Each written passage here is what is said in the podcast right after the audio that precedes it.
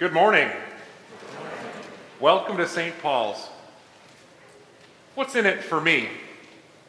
That's the question that our world asks before it's even willing to lift a finger to help anyone else. But not so for us as servants of God. We seek to give God glory in all things. It is our duty to serve, actually. So we'll hear more about that in our worship service today from the scripture lessons, the songs, and the sermon. Let's begin by singing our opening hymn, Before You I Kneel, noting that the soloist will sing verse 1 alone, and you're welcome to join in on the verses after that.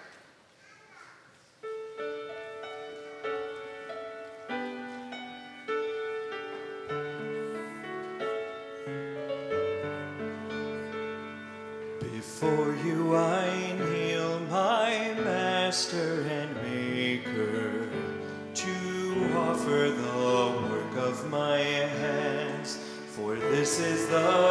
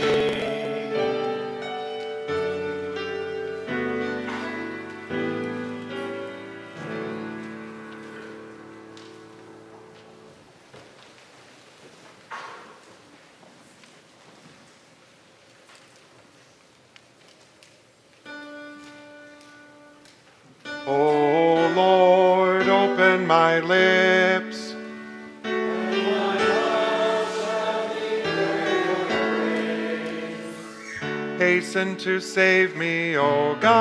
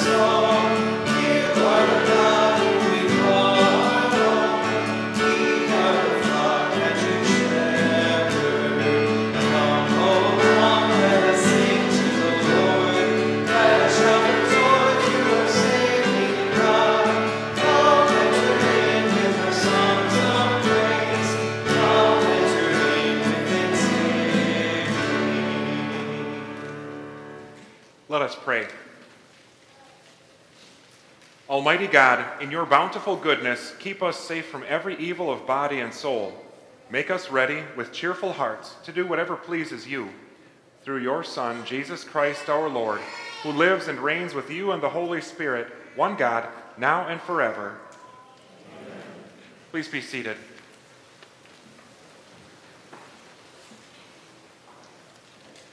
As King David and the Israelites brought forward their offerings for the temple of the Lord, everything that they brought was just staggering. All of the gold and silver and precious stones. Yet they acknowledged this isn't to our glory. Even though that temple would become one of the ancient, uh, one of the wonders of the ancient world, this was for the Lord's glory, merely giving back to him what he had given to them. Then King David said to the whole assembly, My son Solomon, the one whom God has chosen, is young and inexperienced. The task is great because this palatial structure is not for man, but for the Lord God. With all my resources, I have provided for the temple of my God gold for the gold work, silver for the silver, bronze for the bronze, iron for the iron, and wood for the wood, as well as onyx for the settings turquoise, stones of various colors, and all kinds of fine stone and marble, all of these in large quantities. David praised the Lord in the presence of the whole assembly, saying, Praise be to you, Lord, the God of our father Israel, from everlasting to everlasting. Yours, Lord, is the greatness and the power and the glory and the majesty and the splendor, for everything in heaven and earth is yours. Yours, Lord, is the kingdom. You are exalted as head over all. Wealth and honor come from you. You are the ruler of all things. In your hands are strength and power to exalt and give strength to all. Now, our God, we give you thanks and praise your glorious name. But who am I, and who are my people that we should be able to give as generously as this? Everything comes from you, and we have given only you, you only what comes from your hand. We are foreigners and strangers in your sight as were all our ancestors. Our days on earth are like a shadow without hope. Lord our God, all this abundance that we have provided for building you a temple for your holy name comes from your hand, and all of it belongs to you. I know, my God, that you will test the heart and are pleased with integrity. All these things I have given willingly and with honest intent. And now I have seen with joy how willingly your people who are here have given to you. Lord, the God of our fathers, Abraham, Isaac, and Israel, keep these desires and thoughts in the hearts of your people forever, and keep their hearts loyal to you. The word of the Lord. For our psalm today, once again, the soloist will sing verse 1 and the first refrain. Everyone join in verses 2 and 3.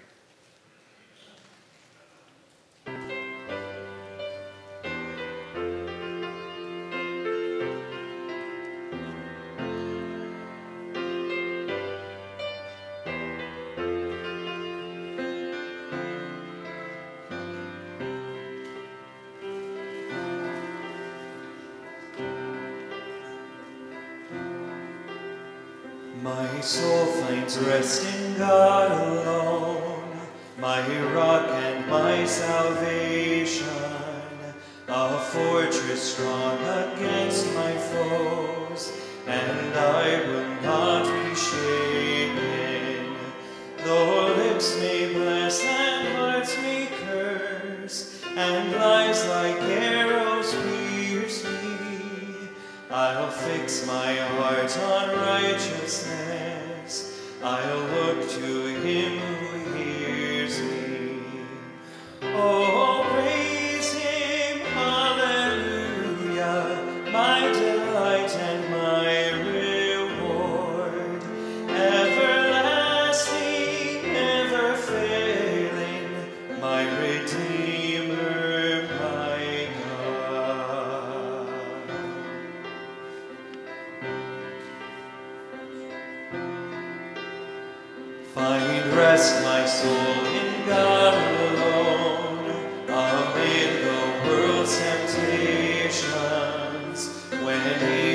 seems to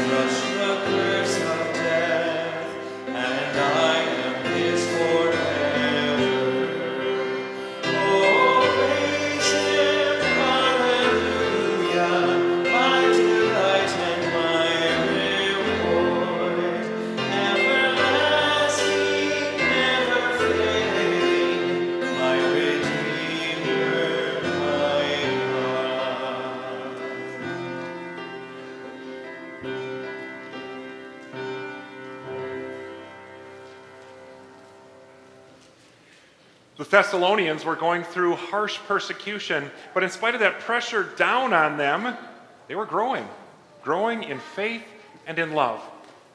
No matter what suffering or persecution that you and I are ever called on to suffer as we follow Christ, we can take the same attitude as the Thessalonians. We're doing this to the glory of your name, Lord Jesus. Paul, Silas, and Timothy to the church of the Thessalonians in God our Father and the Lord Jesus Christ. Grace and peace to you from God the Father and the Lord Jesus Christ. We ought always to thank God for you, brothers and sisters, and rightly so, because your faith is growing more and more, and the love all of you have for one another is increasing. Therefore, among God's churches, we boast about your perseverance and faith in all the persecutions and trials you are enduring.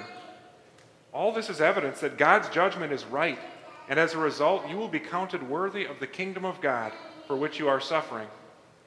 With this in mind, we constantly pray for you that our God may make you worthy of his calling, and that by his power he may bring to fruition your every desire for goodness and your every deed prompted by faith.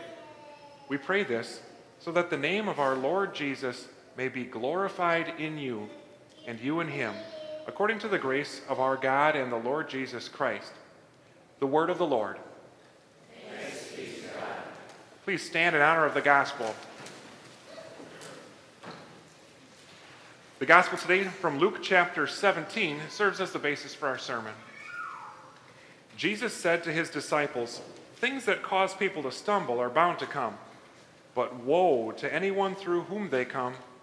It would be better for them to be thrown into the sea with a millstone tied around their neck than to cause one of these little ones to stumble. So watch yourselves. If your brother or sister sins against you, rebuke them. And if they repent, forgive them. Even if they sin against you seven times in a day and seven times come back to you saying, I repent, you must forgive them. The apostles said to the Lord, Increase our faith. He replied, If you have faith as small as a mustard seed, you can say to this mulberry tree, Be uprooted and planted in the sea, and it will obey you.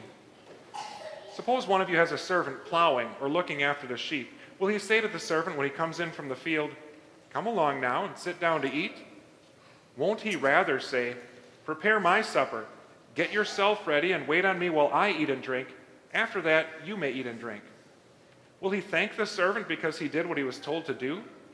So you also, when you have done everything you were told to do, should say, We are unworthy servants. We have only done our duty.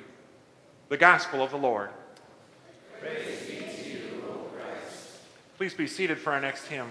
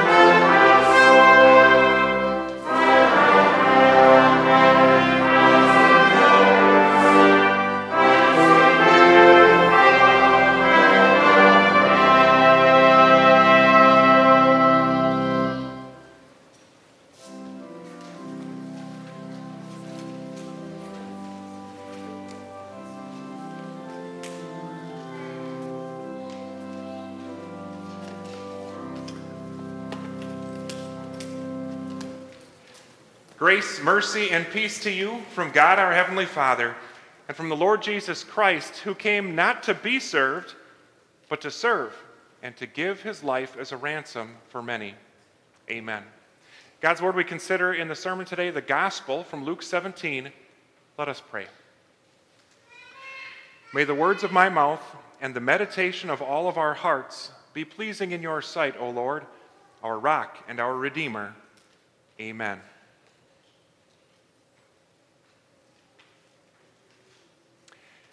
When we go to the doctor's office, there are many things that we take for granted, things that are just expectations. You expect when you go to the doctor's office that the doctor and his staff will all have washed their hands or sanitized them, and that they'll use equipment that has been sanitized as well. And when you go, you'll expect that they will check all of your vitals, your blood pressure, your weight, your height, your temperature, and that if anything seems off, they'll investigate that more thoroughly. And if you need follow up care, they will schedule a follow up appointment with you, or if you can't be helped by their office, they'll refer you to a specialist. These things are simply expectations. It's the duty of those at the hospital and at the clinic to help us in those ways. They owe it to us, really, because of the money that we and our insurance companies pay them. They owe it to us because of professional medical ethics and just human decency as well.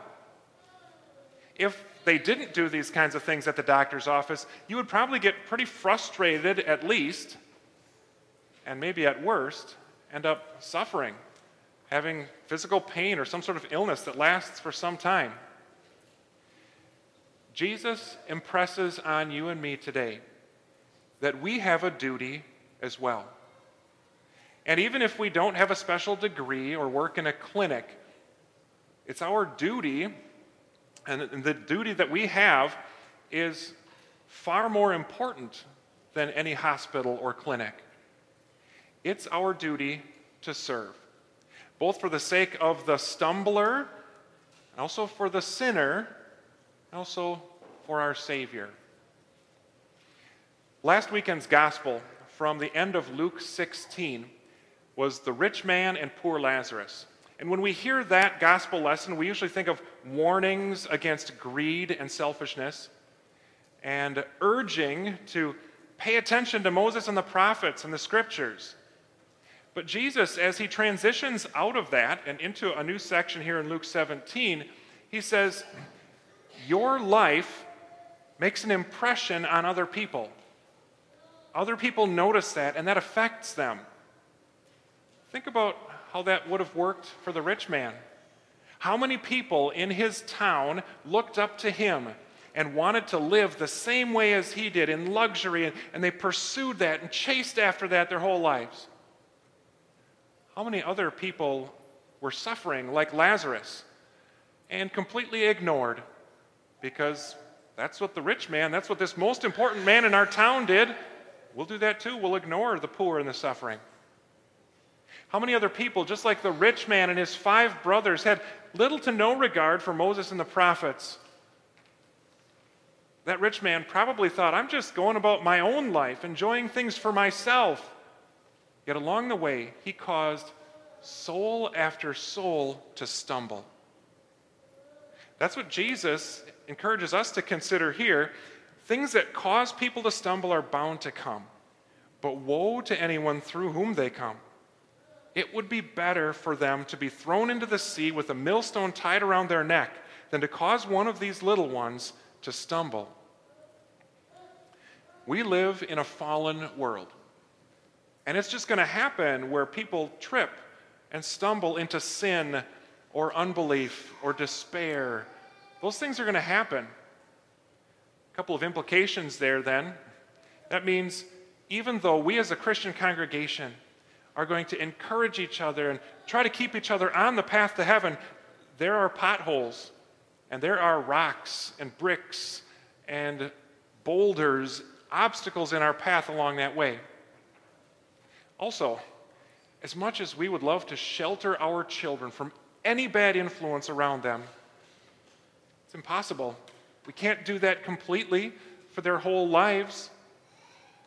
But Jesus pronounces pain and punishment on anyone through whom sin comes to these little ones.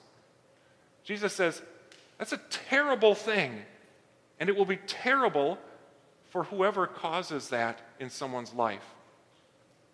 When Jesus speaks of the little ones, that could be talking about little children, could also be talking about people who are new to the faith, little in their faith, or maybe even little noticed Christians, like a Lazarus, to whom no one paid any attention as he sat at the rich man's gate. And so Jesus says to you and me assembled here this morning, Woe to you parents whose example leads their children to consider the one thing needful really just optional from week to week or year to year. Woe to you, brothers and sisters, who lead your younger brothers and sisters to think, well, it's freeing and fun to abuse your body. You can go ahead and do it too. Woe to students in schools whose filthy language pollutes little ears and then ends up oozing out of those little mouths as well. Woe to you, pastors and teachers, whose bad attitudes towards ministry or towards each other turns other people off to Christianity. Woe to you, lifelong Christians who push newcomers to the faith away by treating them and acting as though you're kind of strange. You're not really worthy. You're not, you're not part of our crowd. Woe to Christians who think it's beneath them, who think they're too important to help those who are suffering and in need around them. I don't have time for that. It would be better for you if a millstone, a huge cement block, were hung around your neck and dropped into Lake Michigan. Imagine that. Sinking down further and further, struggling, headed for a watery grave. And Jesus says it would be better if that happened to you. Because what you really deserve is to be plunged down into God's condemnation immersed in his wrath, sinking down deeper and deeper with the entire ocean's weight of God's condemnation pressing down on you for all eternity. As you consider all the times in your life that you did whatever you wanted, around whomever you wanted, without thinking about the repercussions or even caring about it, do you feel that weight getting a little bit heavier around your neck? we should be sunk. God didn't owe you or me anything. But God took it upon Himself to carry our burden. That weight that should have hung around our necks, Jesus on the cross, the sin of the world hanging around His neck. How heavy all of our negligence, all of our selfishness, all the times we tripped other people up into sin or despair or false belief, all the times in our pride we just didn't care about others, hung around Jesus' neck as he sank farther and farther down underneath God's condemnation until he was crushed and completely separated from God's love and goodness. My God, my God, why have you forsaken me? Jesus sank down so far there on the cross until he stopped breathing. He gave up his spirit. He died. Now, you or I, we could never swim back up with a, a millstone hanging around our neck, but Jesus, by God's almighty power, he was able to swim back up, break through the surface, out of death, rising again. That means that your iniquity and mine has been thrown into the depths of the sea. As far as God is concerned, it will never resurface ever again. All of our chains released, our burden removed. We are set back on dry ground, firmly on Christ, our solid rock. I'll always remember the time when I was a freshman in high school swimming over at a friend's house who had an in ground pool with a slide and a diving board. A bunch of my buddies were there also from my class, and many of them were lying down on inflatable rafts in the pool.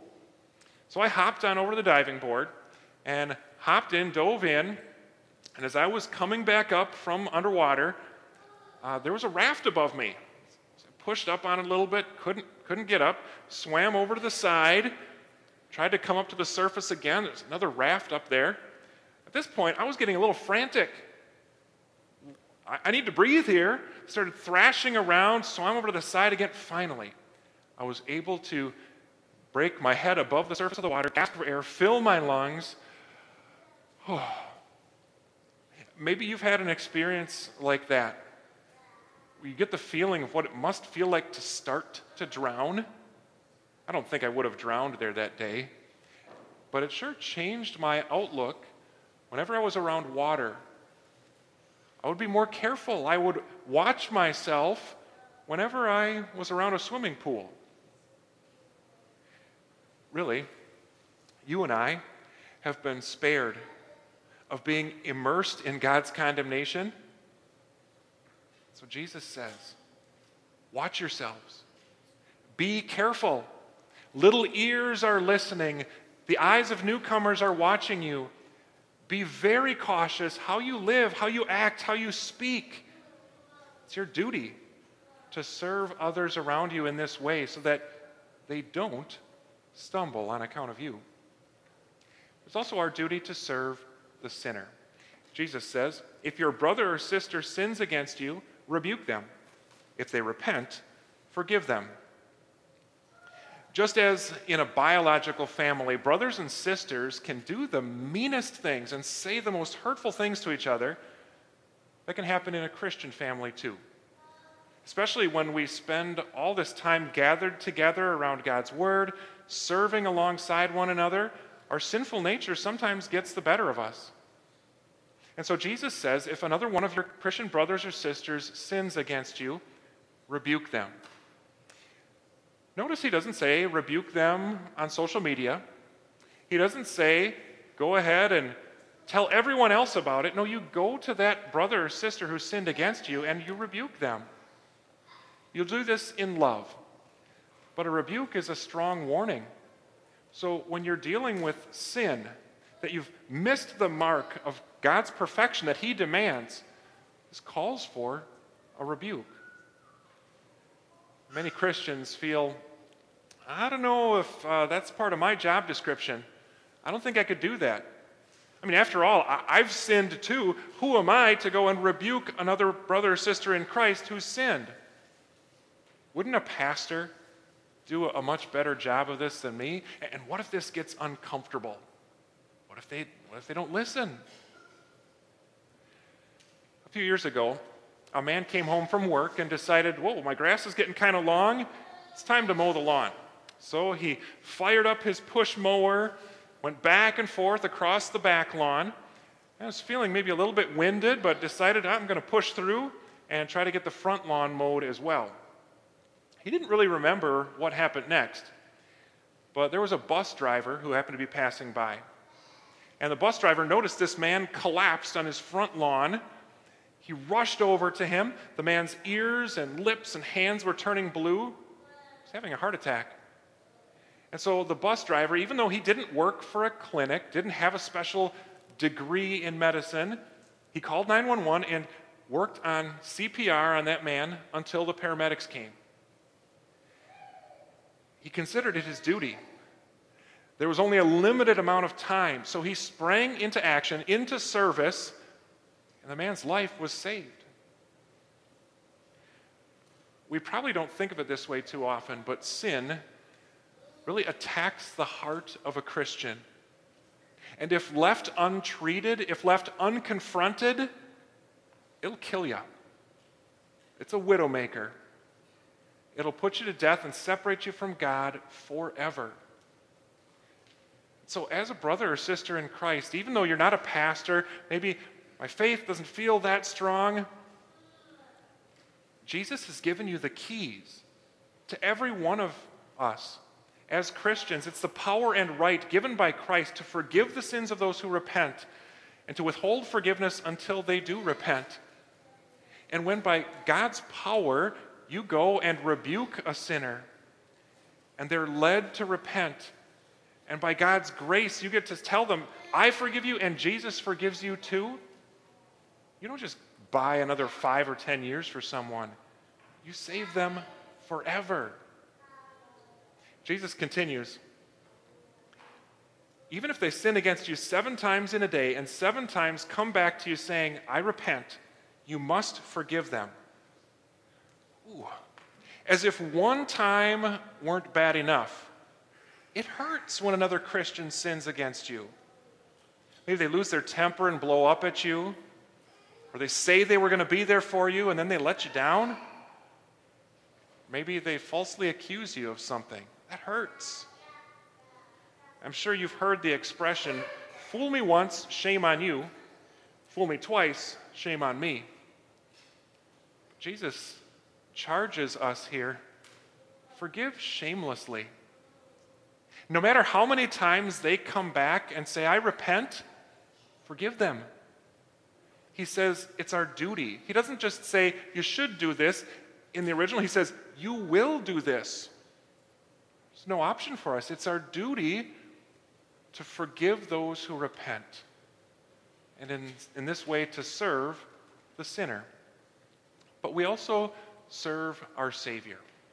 Jesus, at the end of this section, gives four verses, a little servant story to which we can compare our service to Him. He speaks of a servant out in the field, whether tending sheep or plowing in the field. You think about those kinds of tasks those tasks require vigilance and diligence and focus. Uh, they're hands on, hand on the plow kind of tasks. So after you've worked hard out in the field all day, you come in from, from working in the field. You just, last thing you want to do is work some more. You want to put your feet up, recline, and dine. Not yet. Serving the master comes first. Oh, yeah, you'll get your daily bread, you'll be taken care of.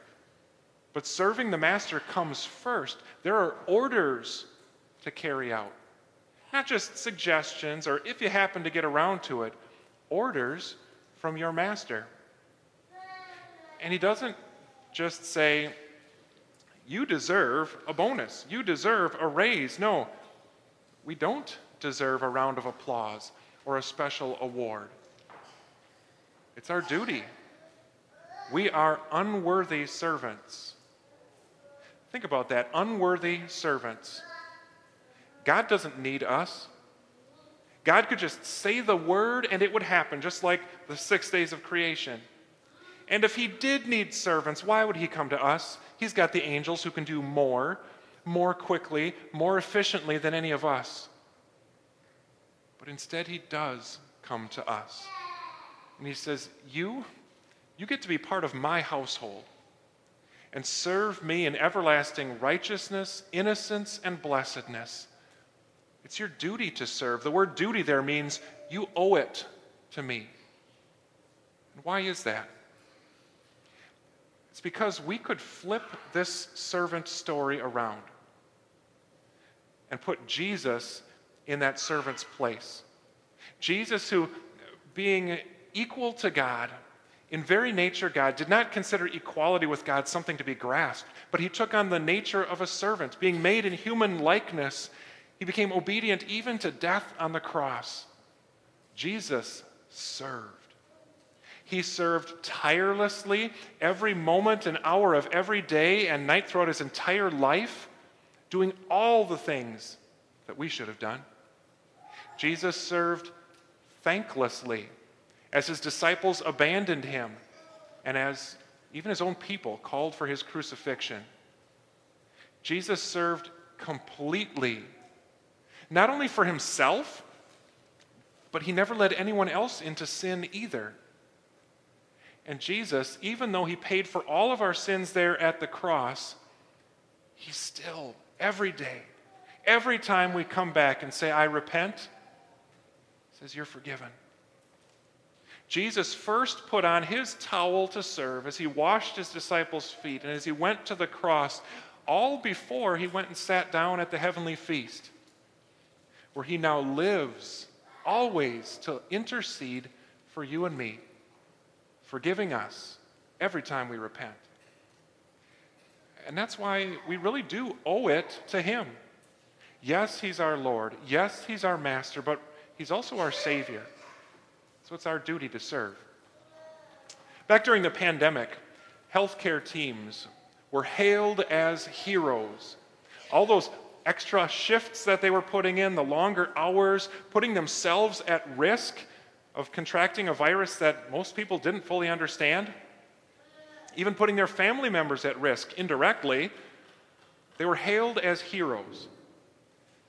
But one nurse said this I don't think of myself like that.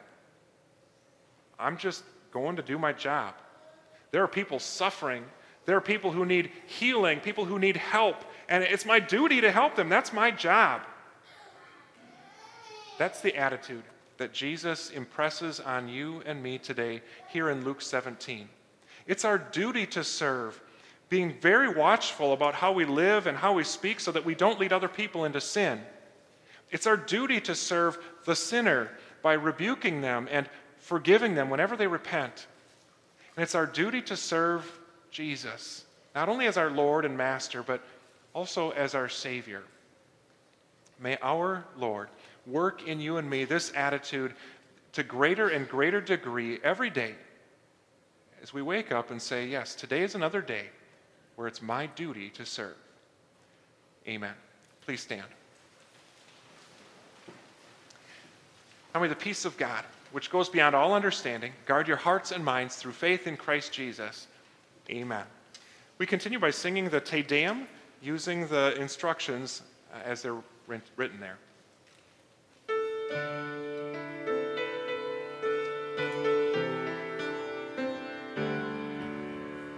You are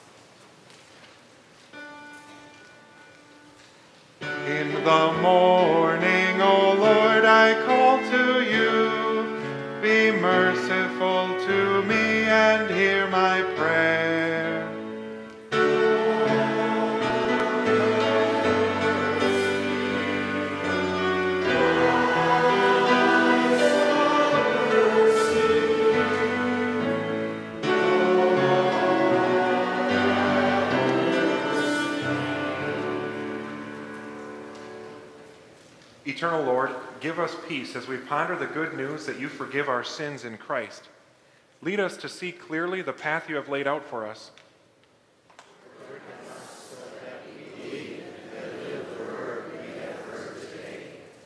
Provide courage and compassion to all who preach and teach your word. Fill them with a love like yours as they proclaim your grace to us and all people.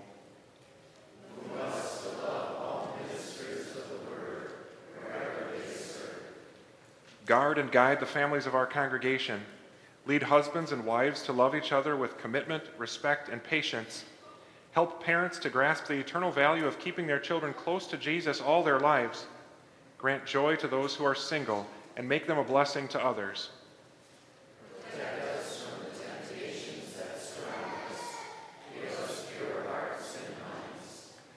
Provide wisdom and insight to those who make laws and set policies.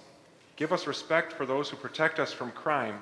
Lead us to value the rights of our fellow citizens and to defend those who cannot defend themselves. Bless our land with peace and prosperity, so that the gospel may be ordained to all. Give us passion to share the story of your love with our family and friends. Overcome unbelief and open the hearts of people everywhere to believe the good news that Jesus has forgiven their sins and opened the gates of heaven.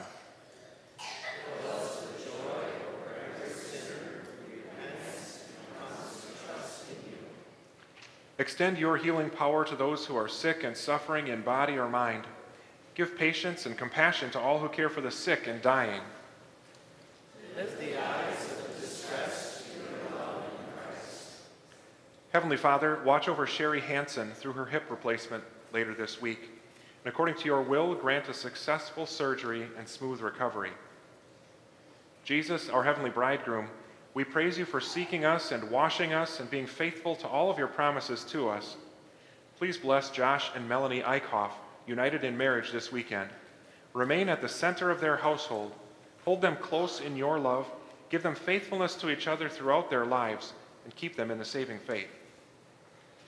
Jesus, our risen Savior, bring comfort to the family of Dave Probst, whose brother Tom died this past week. By the power of the Spirit, Tom trusted in you through many health struggles in recent years, and now he is free of all suffering and pain. Give us the same confidence that when death draws near, we will live forever with you because of you. And Jesus, please also be with the family of Steve Sheeler, whose mother Doris died this past week as well. Please be with them as they grieve and mourn, but also fill them with the hope of the resurrection through faith in you. Please be with all who mourn at this time. And also hear us, Lord, as we pray in silence.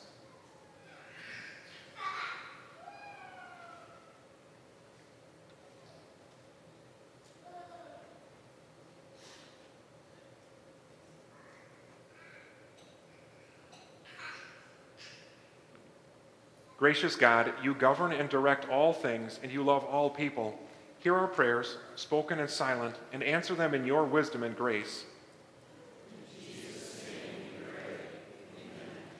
Our Father, who art in heaven, hallowed be thy name. Thy kingdom come, thy will be done on earth as it is in heaven. Give us this day our daily bread, and forgive us our trespasses, as we forgive those who trespass against us. And lead us not into temptation, but deliver us from evil. For thine is the kingdom, and the power, and the glory, forever and ever. Amen. O Lord, our heavenly Father, almighty and everlasting God, you have brought us safely to this new day. Defend us with your mighty power, and grant that this day we neither fall into sin nor run into any kind of danger. And in all we do, direct us to what is right in your sight. Through Jesus Christ, your Son, our Lord.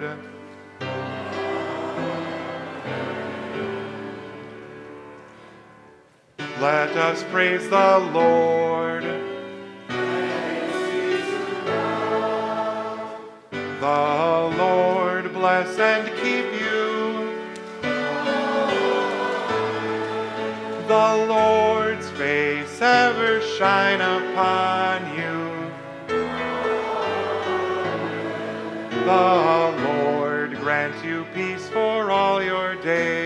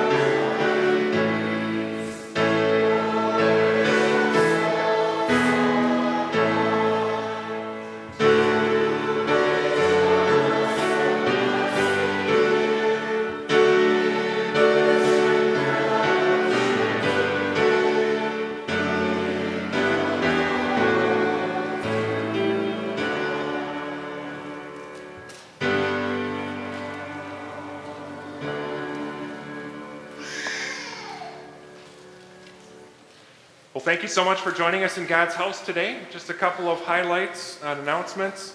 Uh, first of all, uh, Pastor Miller had a call to serve down in, at, in Waukesha as a pastor down there, but this past week he did return that call, and so he will continue serving among us here at St. Paul's. Very thankful to the Lord for that.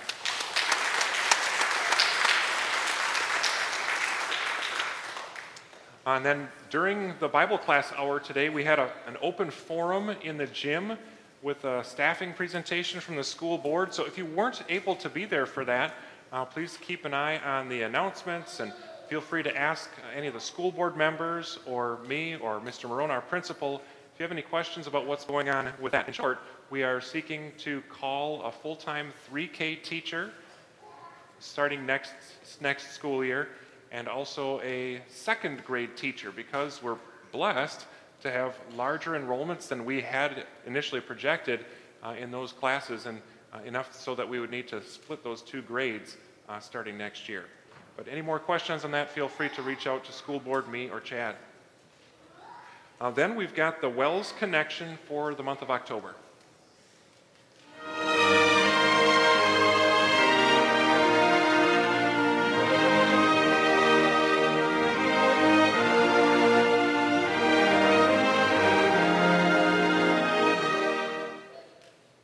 Hi, I'm WELS President Mark Schroeder. Ministry to the young people of our synod is more important than ever. They're surrounded by a culture that's directly opposed to the beliefs and values they've learned since they were children. That presents them and those who minister to them with some real challenges. But no matter how difficult it may be, we know how vital it is to nurture the faith of a young person. One way that happens on a large scale is at the WELS International Youth Rally, as more than 2,000 young people gathered for worship, for instruction in God's Word, and, oh yeah, more than a little fun and fellowship.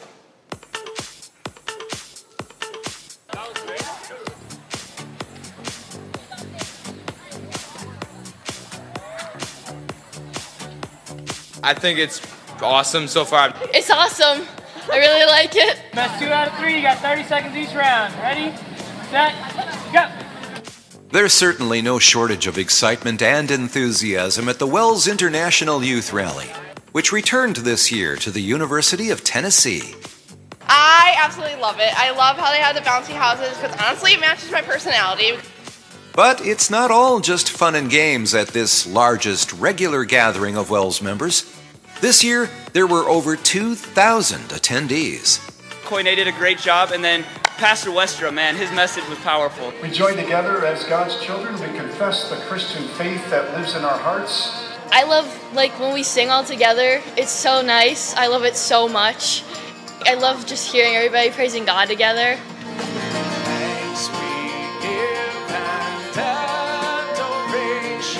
When I think of the WELS Youth Rally, it's all these young people that are wondering who else is out there that believes the same things and to look around this stadium and see their family in Jesus and to be able to just make connections, whatever kind of connections they can make, they make, and just celebrate being Christians together and celebrate having that true word of God and sharing that bond with each other.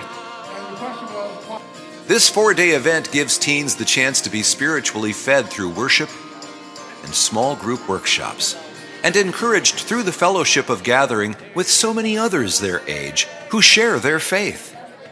What I really appreciate about a teen event, having all of our teens be able to come from our congregations gathered together because not every teen goes to a Christian high school. And just being a part of a community where they are surrounded by like minded Christians. With this being a biennial event, however, there's a large gap of time between each youth rally. Four days of heightened, exciting spiritual nourishment and encouragement, and then everyone goes their separate ways. We don't just want it to be an experience at a cool place. We want to equip them. Uh, we want to equip those that are called and those that are willing to lead them and, and deal with them at such a critical time in their ministry. To assist local churches in encouraging the teens of their congregation between youth rallies, the WELS Commission on Discipleship is offering resources to help keep that fire going. The first is video based materials that youth group leaders can use to plan this type of ministry. The other is a kit for putting on youth nights.